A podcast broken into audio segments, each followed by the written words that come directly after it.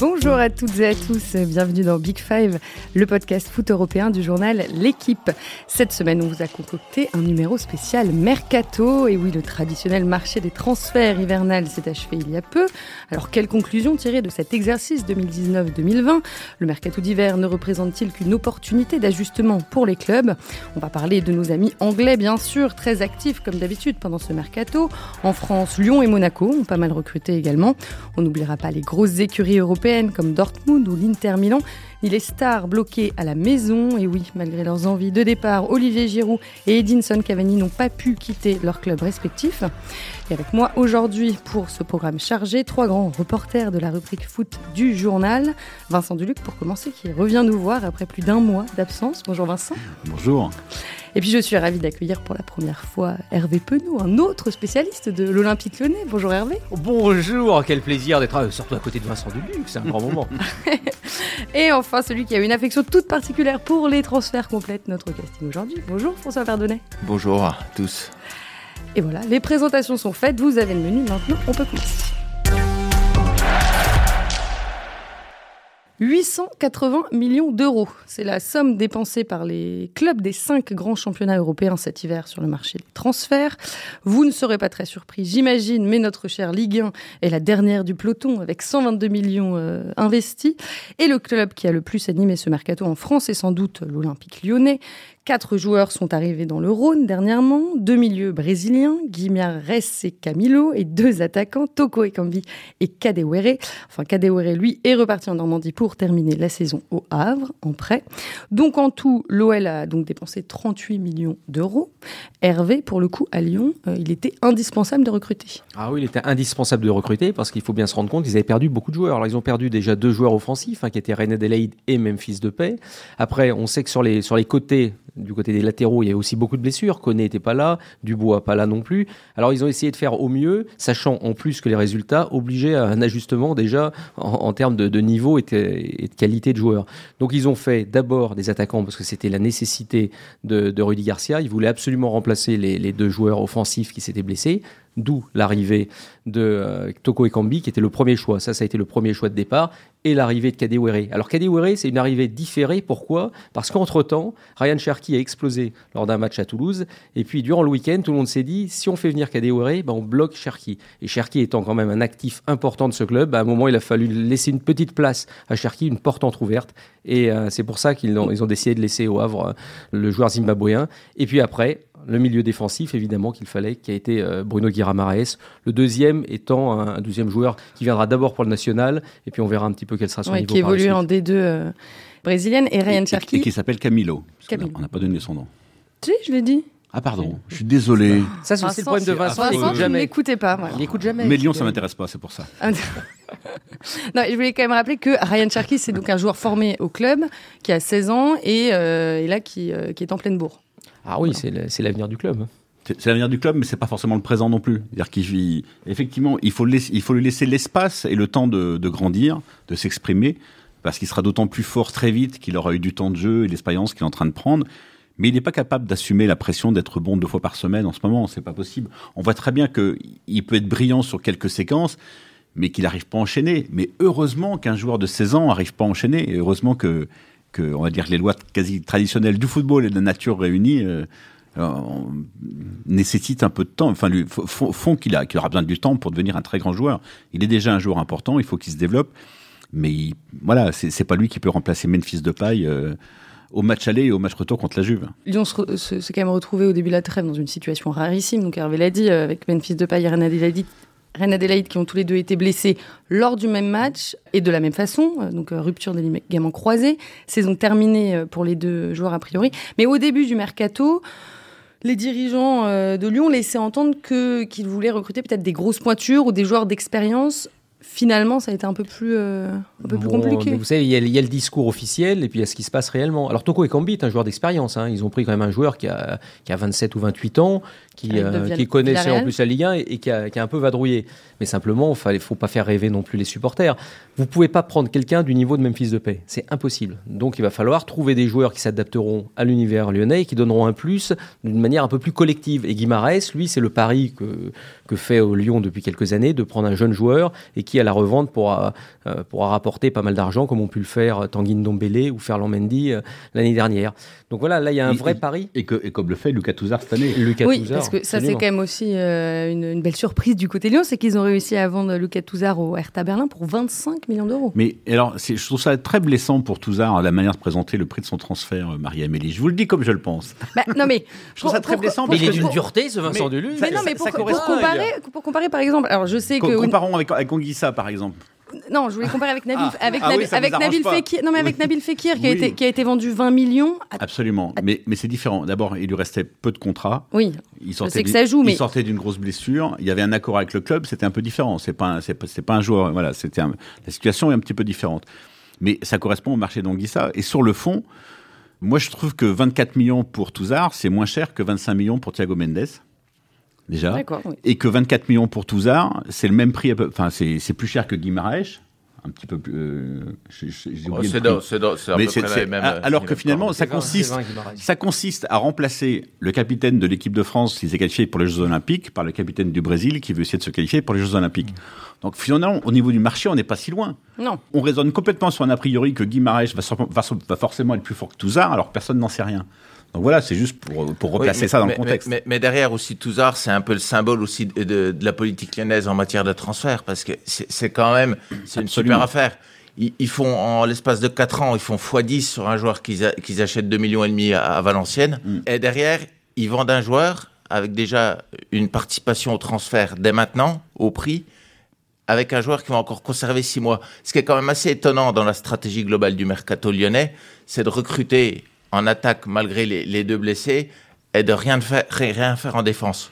On attendait quand même des recrues défensives et euh, c'est surtout euh, Toko Ekambi, Kadaware euh, non, mais le, but au départ, c'était pas des recrues défensives. Hein. Le but, les, premiers, la volonté d'abord, ça a été devant et côté gauche. Rudy Garcia voulait quand même un défenseur central. oui, oui, mais c'est premier. Oui, mais ce qu'il voulait au départ, c'était quand même devant et un arrière gauche. Et à la fin, ce qu'il voulait, c'est un défenseur central. Ah bah bien sûr, parce qu'il voulait plus, plus, il pouvait avoir. Non, mais plus il pouvait avoir. Bien sûr, il a demandé, il a demandé. Mais le problème du défenseur central, c'était pas si simple, parce que bien sûr, il y a toujours l'idée de dire ah bah il nous faut un joueur, très bien, mais il nous faut un joueur, mais pas prendre n'importe qui. Ils avaient travaillé sur Andersen l'année dernière. Tout le monde était d'accord sur le choix d'Andersen. Bruno Genesio était d'accord sur le choix d'Andersen tout le monde a été surpris par son niveau actuel sur ces six premiers mois. Ils ont mis 24 millions d'euros. Plus après euh, des primes, etc. Ça peut monter euh, à 30. Mais 24 millions, ça veut dire qu'on va trouver en quelques semaines, en quelques jours, le joueur que vous n'avez pas réussi à trouver l'année dernière, en, pourtant en, l'ayant regardé et suivi très longuement. Oui, mais tu, Hervé, tu trouves bien des attaquants, euh, alors que tu ne les cherchais pas, Toko et Kambi, Kadawere, alors que tu as quand même t'es fourni en matière offensive à Lyon. On parlait de Cherki. Pas tant que ça. Voilà. Il y, a le petit Gouiri aussi, qui était quand même aussi un joueur euh, qu'on voyait mm. gros comme une maison, ne serait-ce qu'il y, a encore un an. Mm. Hein, c'est un, des plus gros espoirs, sans doute, du club et des jeunes euh, en équipe de France. C'est aussi un international espoir. Il y a Moussa Dembélé, pour lequel ils ont fait aussi l'effort de, le garder malgré certaines propositions. Oui, mais ils avaient besoin au moins d'un attaquant quand même. Mais, oui. mais, sur Lyon, quand même, juste pour en finir sur Lyon, parce que peut-être, euh, j'imagine que vois Marie-Émilie qui veut passer à autre chose. Il va falloir, il va falloir qu'on change de Pour finir sur Lyon, il y a un vrai problème de politique sportive au niveau de la défense centrale, parce qu'effectivement, Andersen, Lyon n'en a pas pour son argent. Et le troisième au plus gros salaire euh, de l'équipe, c'est Mapou Yanga Mbiwa, qui, est plus un joueur de foot depuis deux ans. Donc ça pose des problèmes de politique sportive au ah, sens bah large quand même. Ce qui nous donnera certainement l'occasion de faire un, épisode génial de Big Five sur Lyon. On pourrait euh, parler de Lyon un petit peu là Non, maintenant on va parler de l'AS Monaco, Hervé. Ah, avec plaisir. Euh, parce qu'à Monaco ça a aussi pas mal bougé, mais c'est complètement différent. Le président, le vice-président, pardon, Oleg Petrov poursuit la politique d'intense recrutement du club, si je puis dire. Cinq joueurs sont arrivés sur le rocher cet hiver. Chouameni, Marcelin, Rolleré, Pavlovic et Madjeki pour un total de 62 millions d'euros. Cet épisode va être une façon d'exercer tous mes accents différents, je pense. Et donc maintenant, la SM compte euh, plus de 70 contrats professionnels. 76. 76, très exactement, François. Quelle est, la quelle est la logique de ce recrutement pléthorique Aujourd'hui, c'est même c'est plus l'AS Monaco, c'est l'AS Mercato. voilà. Il n'y a plus aucune logique sportive, c'est une logique de business 100% business, avec des joueurs qui sont recrutés. Il y a cinq joueurs qui ont été recrutés, que vous venez de citer, pour en gros plus de 60 millions d'euros. Et des joueurs quasiment surpayés pour certains. Parce que Chouameni, quasiment 20 millions d'euros à Bordeaux. Ensuite, Fofana, 15 millions d'euros à Strasbourg. certains joueurs, le petit Marcelin, 10 millions d'euros. Ah, quand tu dis qu'ils sont surpayés, c'est le montant de leur ah ben, transfert qui est surévalué. Oui, oui, surévalué. Là, là, on est quasiment, on est totalement dans une politique de, trading qui, qui, va mener Monaco à sa perte. Parce que c'est injouable de, de gérer autant de contrats, ne serait-ce qu'en faisant des prêts. Mais il n'y a plus de logique quand il y, a un club comme Monaco qui cherche à, à, à se maintenir ou voire même maintenant euh, doit se maintenir et aller conquérir la Ligue des Champions. Il n'y a plus aucun joueur d'expérience. Ce, ce, mercato, c'est même pas un mercato de, de correction, c'est un, un, mercato de, de c'est un mercato à la boussole. Et sachant que tu, tu l'évoques, euh, Monaco vit une saison assez délicate. Ils sont 13e euh, au classement après 22 journées. Robert Moreno n'a toujours pas gagné en championnat. Du coup, on aurait pu s'attendre à ce qu'ils veuillent euh, renforcer l'équipe ou aller chercher l'expérience et ils l'ont pas du tout fait. Non, non, mais justement, c'est là où on voit que ce, mercato ne rime à rien sinon à, à, faire des choix mercantiles. Ils ont, ils ont réussi à garder Slimani? Mais ils ont réussi à le garder. personne ne l'a pris. Voilà. ils ont surtout pas réussi à le vendre. voilà. J'ai essayé de trouver une, euh, une, note positive. Mais, mais, mais, derrière, aujourd'hui, Monaco, sur le, le, mercato d'hiver, c'est la moitié en valeur absolue du mercato d'hiver en France. Et avec, entre Lyon et le, mercato d'hiver en France, en, en gros 120 millions d'euros. Tout à fait, 122 millions. 122 millions, il y en a 62 à Monaco et 38, vous le disiez, on le disait, à Lyon. Mais d'ailleurs, Monaco est le seul est le club à lui seul qui, qui, qui explique cette incongruité, c'est qu'on est un des rares championnats européens qui, pendant le mercato, a plus dépensé qu'il n'a vendu. Tout à fait. Et ça, ça, tient uniquement euh, à, ce qu'a fait Monaco. Mais, alors, ce qui est... Puisque la différence doit être de 60 millions à peu près. Mm. Ce, qui est, ce, qui est, drôle dans, dans, ce mercato de Monaco, c'est que vous avez quand même pris deux trois bons joueurs. Par exemple, Chouameni ou Fofana. Fofana, c'est une, une bonne pioche. Alors c'est très cher, évidemment, c'est une bonne pioche. Mais là où, je rejoins, c'est qu'on euh, on se retrouve avec un effectif complètement disparate. Ça n'a aucun sens. En fait, il n'y a, pas a pas une politique. Si, le sens est simple. Le sens, c'est un jour, on va les revendre, on les revendra 50 millions d'euros. Donc, on, prendra un, paquet de blé. Alors que c'était peut-être pas la nécessité aujourd'hui. Alors, sur l'expérience, faut se méfier parce que c'est à, double tranchant, parce qu'il y a beaucoup de joueurs d'expérience quand même à Monaco. Hein, quand vous avez dans les buts un gardien qui a quand même une expérience de la Liga assez importante, Glick, c'est l'expérience, il en a à vendre. Fabrias, il a plus de jambes, mais il a de l'expérience. Et puis devant, même Ben Yedder. Ben Yedder, c'est un joueur d'expérience. Hein. Il a... Oui, mais c'est des joueurs d'expérience qui sont usés aussi. Pas tous. On peut, faire tous les joueurs, mais 76, ça va être long. Quand non, mais ce que je veux dire par là, c'est pas une question, c'est plus une question d'âge, mais ni une question d'expérience, c'est une question de niveau. Le problème est là. Et puis alors, je trouve, euh, parce que ça c'est aussi important, ils ont, ils ont fait venir un entraîneur qui lui, alors c'est pas le mercato, mais d'une certaine manière on y est un petit peu. Hein, dans, dans, c'est pas l'achat de joueurs, mais c'est le renouvellement de l'entraîneur, avec un entraîneur où il y a très peu de cohérence de prendre quelqu'un qui n'a jamais entraîné et qui en plus n'est pas français, qui ne connaît pas le championnat de France. On se retrouve un peu dans le système Thierry Henry. Ça peut marcher, je dis pas que ça ne marchera pas, mais il y a une prise de risque maximale. Parce que tu, tu veux que Jardim revienne en fait. Toi. Moi, je suis pour le retour de Jardim, ce qui pourrait faire monter un petit peu plus encore le, prix de, Monaco. Bon, avant de, refermer ce chapitre français, un petit mot euh, quand même sur le leader euh, du championnat. C'est qui euh, Mercato plutôt calme du côté de la capitale, Hervé.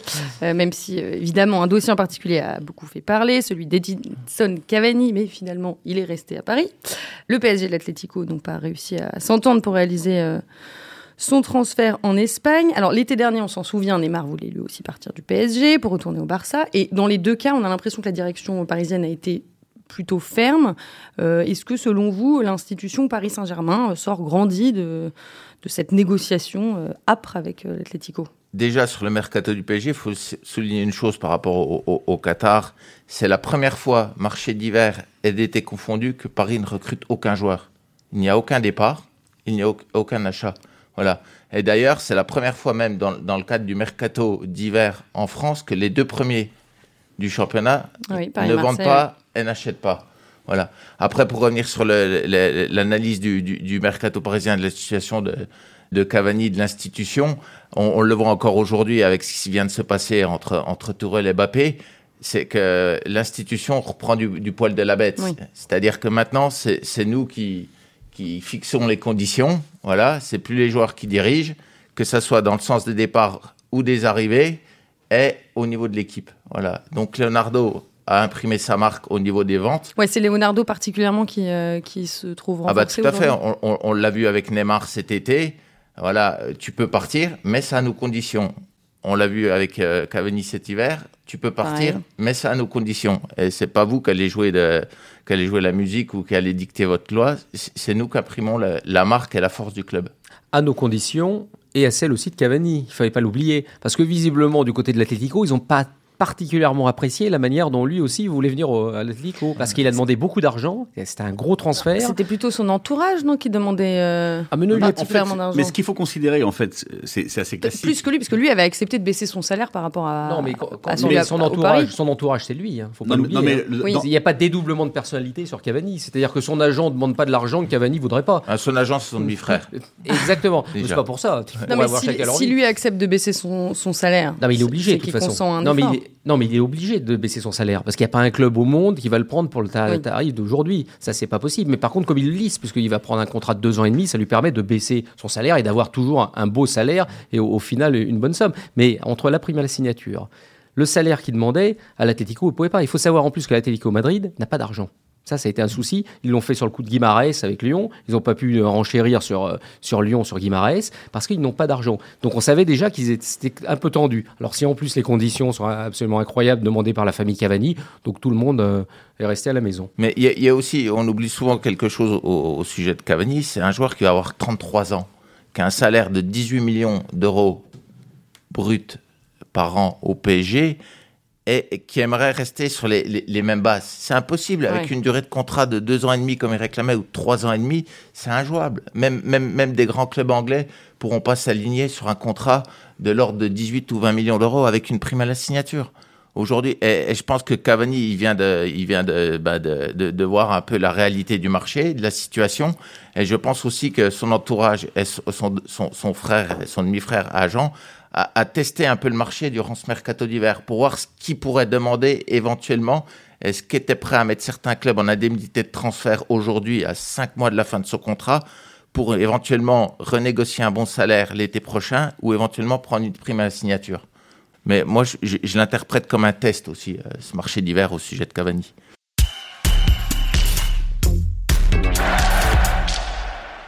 On va enchaîner sur un autre numéro 9, pas très jeune, lui non plus, euh, qui voulait absolument quitter son club pour retrouver du temps de jeu. Olivier Giroud, bien Oh. évidemment. Il a failli, Il joue euh, encore.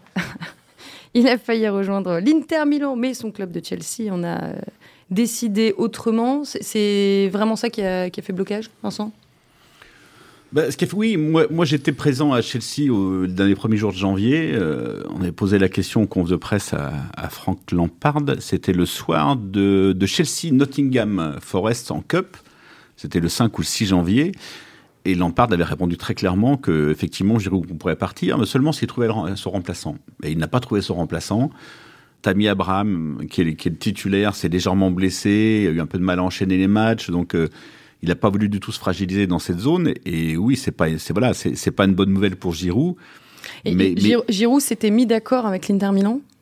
Je pense que je pense que Giroud s'était mis d'accord avec Antonio Conte.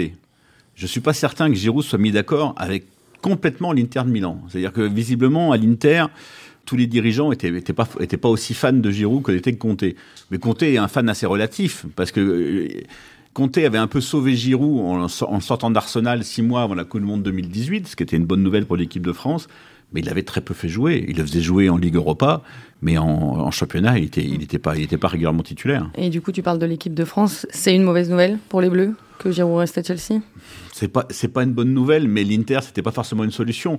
Là, je pense que Il Giroud. est arrivé pour être numéro Non, 3 mais aussi. Giroud, il est en partie coupable. C'est-à-dire que dans l'histoire de l'équipe de France, il y a des joueurs qui ont fait le choix clairement de l'équipe de France au détriment de leur choix de club.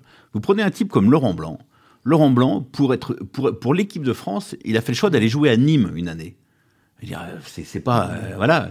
Il, il- il sortait de Naples. Je veux dire, il sortait de Naples où il avait été troisième ou quatrième de Serie A et il a, fait, il a, il a, fait, il a accepté d'aller à Nîmes.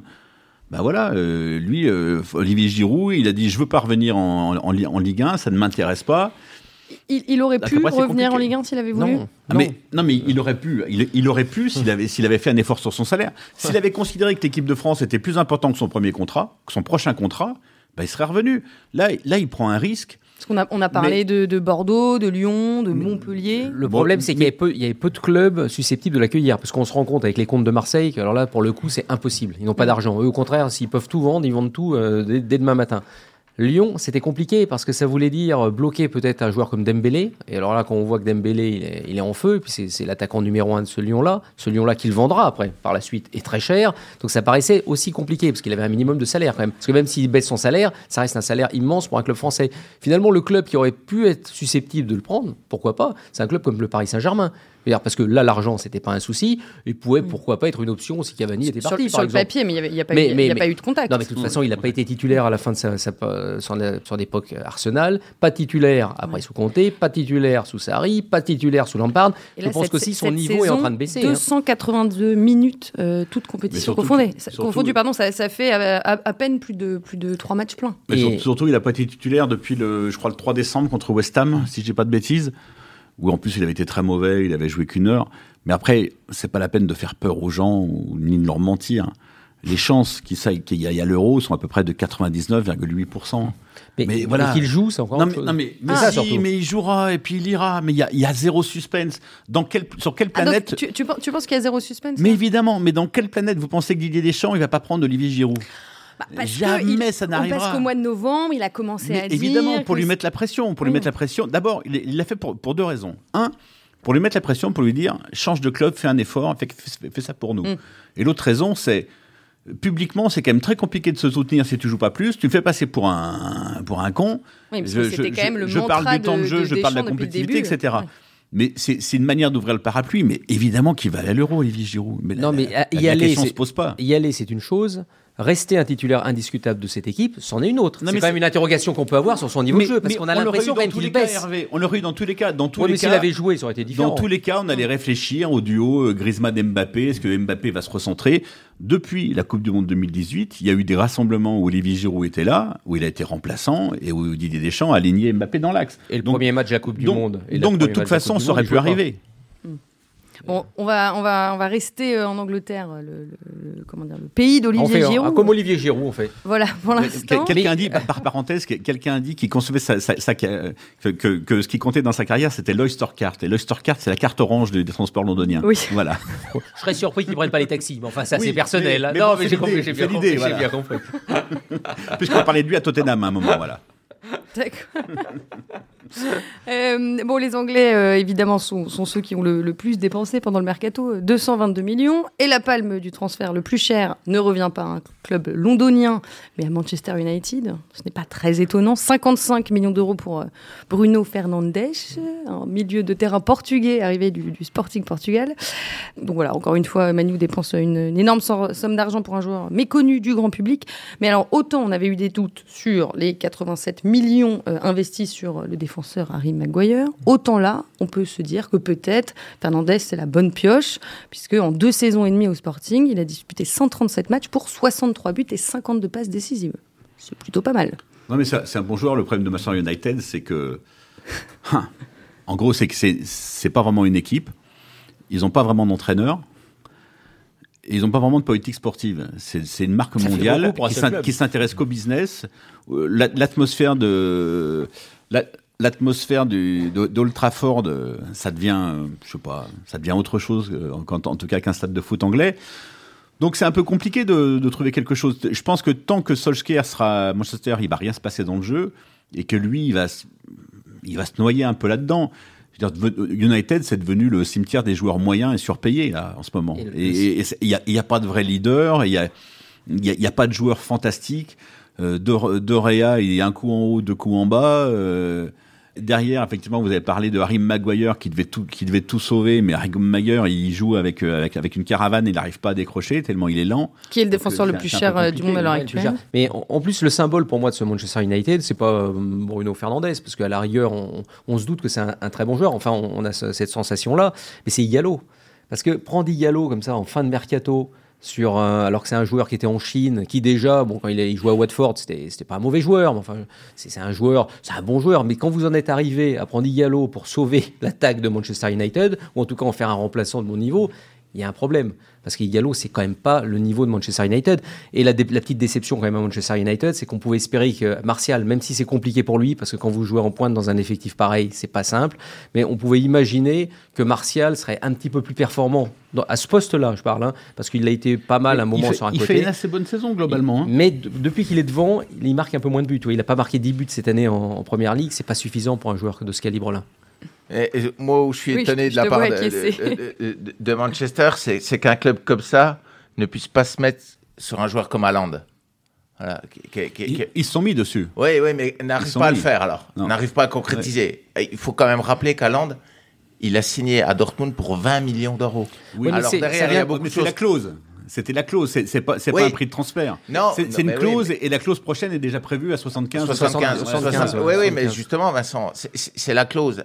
Quand on voit que Manchester arrive à aligner euh, quasiment 60 millions d'euros pour euh, Bruno Fernandes, euh, et, et il est capable de s'aligner, surtout en termes de salaire, parce que derrière, quand on connaît le- l'en- l'envers du décor, c'est sans doute ce qui explique aussi l'échec d'Aland, parce qu'ils étaient dessus de Manchester United, c'est que c'est Mino Raiola, l'agent derrière, avec la famille d'Aland. Et les commissions au sujet du transfert d'Aland à Dortmund, elles sont supérieures à 25 millions d'euros. C'est-à-dire que la famille et Raiola se sont partagés 25 millions d'euros.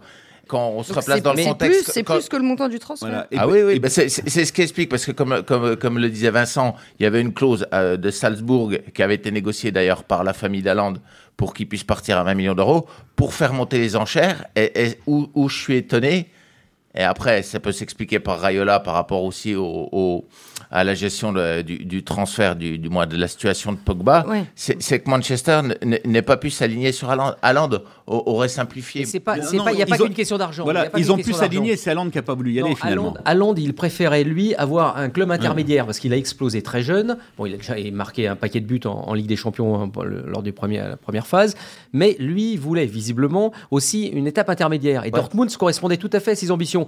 Mais après, il ira évidemment dans Ouais, un mais grand attends, club. attends aujourd'hui, Hervé, c'est quoi l'étape intermédiaire? C'est Dortmund ou Manchester?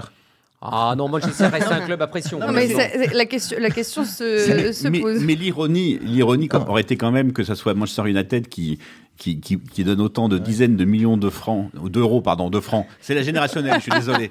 Ah. C'est Mais c'est parce que je parle de Manchester United de 80. Je vais revenir au Manchester United de 99. Donc à l'époque, on- c'était avant l'euro. Et donc, euh, euh, donne autant d'argent à la famille Le. Brexit t'a fait du mal. Parce que le père, le, le père a été blessé, a vu sa carrière arrêtée par, par un attentat de Roy Keane à l'époque où Roy Keane jouait à Manchester. United. Donc, D'accord. ça aurait Donc, été- Erling- ça aurait été Erling ironique. Ha- Haaland, je ne sais pas si on l'a dit, qui est un attaquant norvégien de, de 19 ans. Et- Son Et- père et- joue à Forest. C'est là où je voulais, je voulais finir sur Oui. Manchester. Haaland, c'est quand même, quand vous savez que c'est Solskjaer qui est l'entraîneur de, de Manchester, Norvégien, ancien entraîneur de Molde, il y a- il y avait quand même certaines aussi facilités, Mais c'est peut-être parce qu'il le connaît qu'il veut pas y aller. peut-être. peut-être. Ou peut-être parce qu'il est plus là pour longtemps. Bon, en tout cas, c'est le plus beau coup de, de ce mercato. On peut le dire Ah bah, de loin. Ah bah, ah, de et- loin. Et, puis c'est déjà celui qui a, qui a- qui a- qui a eu le plus, enfin, qui a porté le plus ses fruits. Parce Ouais, que c'est- il y a- sept- sept buts et une, une passe décisive en trois matchs. Trois matchs. Non, enfin, en, Et- et- en trois Enfin, matchs. Oui, des En trois, trois bouts trois de, bouts de match. bouts de match Deux et un match. et un match. On a- Et, et trois triplés, euh, un triplé et deux doublés. Comme quoi, il en, comme quoi il en baisse. On a un peu peur que ça soit pas fini. si vous voyez ce que je veux dire. Oui. On sait pas contre qui. oui, parce que Dortmund était un peu moribond euh, à l'automne, on va dire. Et alors là, euh, à à 15 jours, 3 semaines du 8 contre Paris, ça... Bah là, ils vous- se sont bien renforcés. Ah bah là, ils prennent un joueur hors norme, parce que là, on a un phénomène euh, planétaire. hein. C'est-à-dire que c'est un peu l'arrivée de Mbappé à l'époque Oui, c'est ce que j'allais dire, c'est la- du niveau, euh, c'est du niveau Ah bon, d'Mbappé. euh, Alors, je, je sais pas encore, parce qu'on a. déjà, c'est pas tout à fait les mêmes caractéristiques. Parce que Mbappé, ce qui nous avait impressionné quand il est arrivé, c'était sa vitesse, sa capacité à faire Oui, des différences à- à- invraisemblables. Là, on a l'impression que c'est un autre plus type grand, de Lui, il est beaucoup plus grand, plus costaud. Il c'est a les genre deux pieds. C'est un genre moderne, il n'y a pas tellement de comparaison en fait. On n'a pas tellement Non, de. non, non. C'est peut-être une espèce de Van Basten moderne un petit peu. Dans, Ou alors- dans le, dans, dans la taille, dans l'envergure. Ou alors etc. Ibrahimovic, s'il courait. Mais, mais ce, qui est, ce qui est- ce qui est- ce qui est Oui, compliqué à Ibrahimovic, il y a anticiper, longtemps. ce qui est compliqué à anticiper pour Dortmund, c'est qu'à la fois c'est une équipe qui naturellement a des cycles, comme toutes les équipes de Lucien Favre. Lucien Favre, il a un foot qui pour- à haut risque, avec euh, des, des- des concepts de pressing qui font que les joueurs ont un peu de mal à tenir.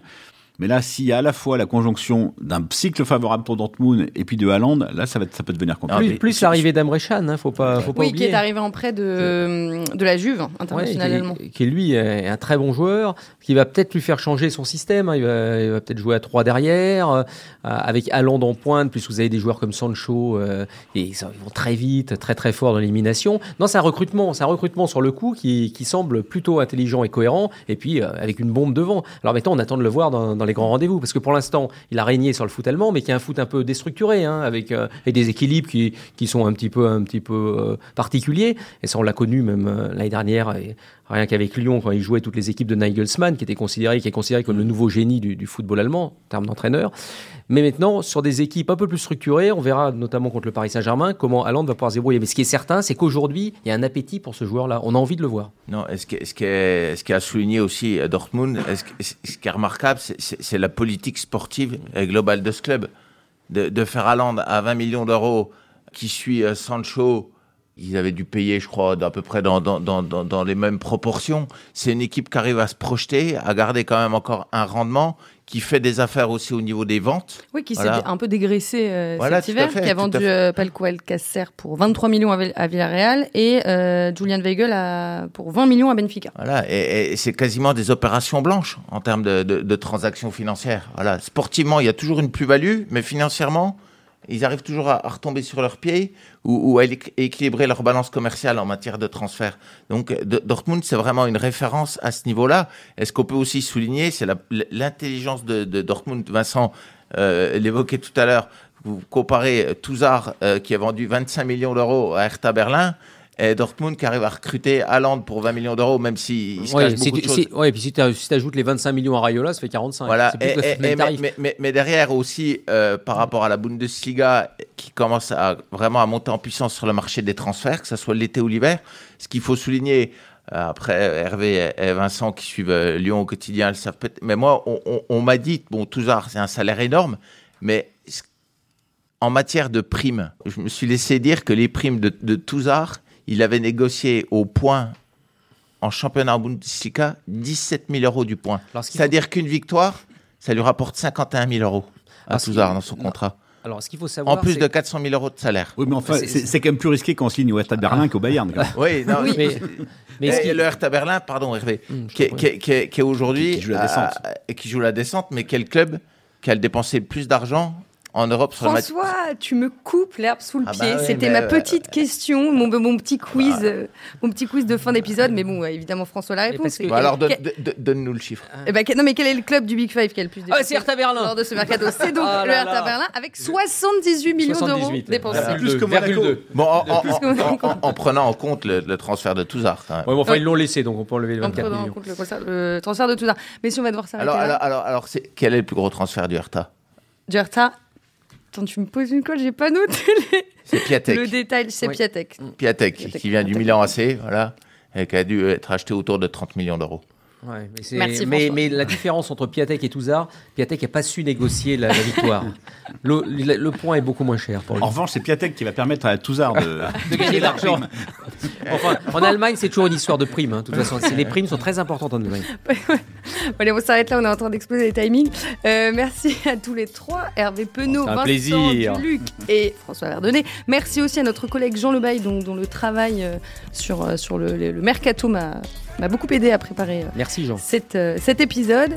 Euh, merci à mes chers collègues, euh, bien évidemment, Louis Godefroy et Roland Richard. Et, et chers auditeurs, je vous retrouve la semaine prochaine. À très vite.